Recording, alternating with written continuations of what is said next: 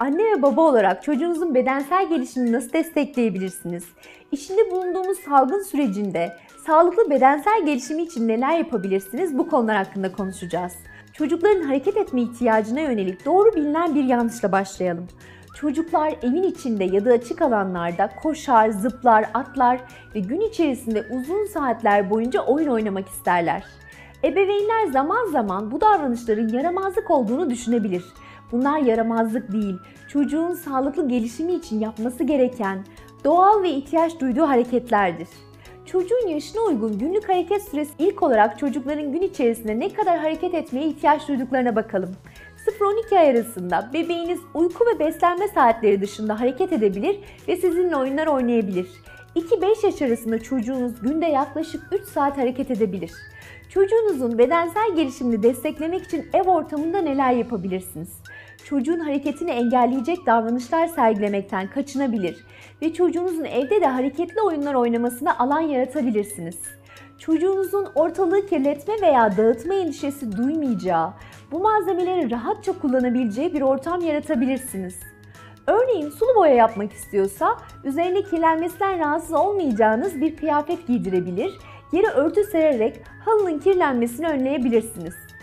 Etkinlik yaparken güvenliği açısından ucu küt olan makasları kullanmasını sağlayabilirsiniz. Çocuğunuz kendi giysilerini giyerken, ayakkabısının bağcıklarını bağlarken, kaşık veya çatal tutarken ellerinde bulunan küçük kaslarını kullanır. Bu nedenle kendi kendine giyinmesi, ayakkabılarını bağlaması, yemeğini yemesi için onu destekleyebilirsiniz. Örneğin çocuğunuzun ayakkabılarını kendi bağlayabilmesi için önce bağcıklara düğüm atmayı öğretebilir, yeterince deneme yaptıktan sonra ayakkabılarını kendi bağlaması için onu teşvik edebilirsiniz. Çocuğunuzun bilgisayar veya televizyon başında geçirdiği süreyi sınırlandırabilirsiniz. Ekran kullanımı ile ilgili videolarımıza göz atarak ekran kullanımında dikkat edilmesi gerekenler hakkında bilgi alabilirsiniz. Fiziksel aktivite günlüğü tutarak çocuğunuzun hareket ettiği zamanı takip edebilirsiniz.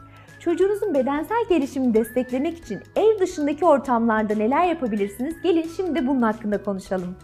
Çocuğunuzun hareketini arttırmak için yaşına uygun olarak ona bisiklet, ip, top, hula hop, kaykay gibi çeşitli oyuncaklar, malzemeler sunabilirsiniz. Çocuğunuzun fiziksel hareketi hayatının bir parçası haline getirmesini sağlayabilirsiniz.